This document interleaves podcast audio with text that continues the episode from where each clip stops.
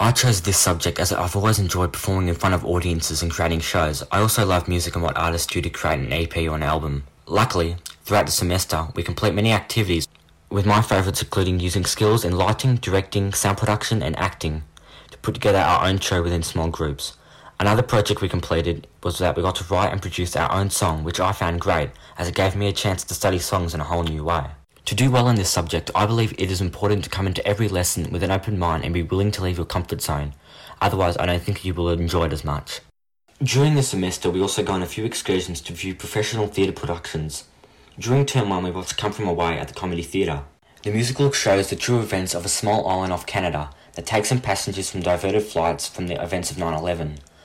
After viewing the show, we were given the opportunity to research the historic event and how the show was put together. In conclusion, I reckon you should try the Performing Arts elective if you're into music or drama, as it's a lot of fun.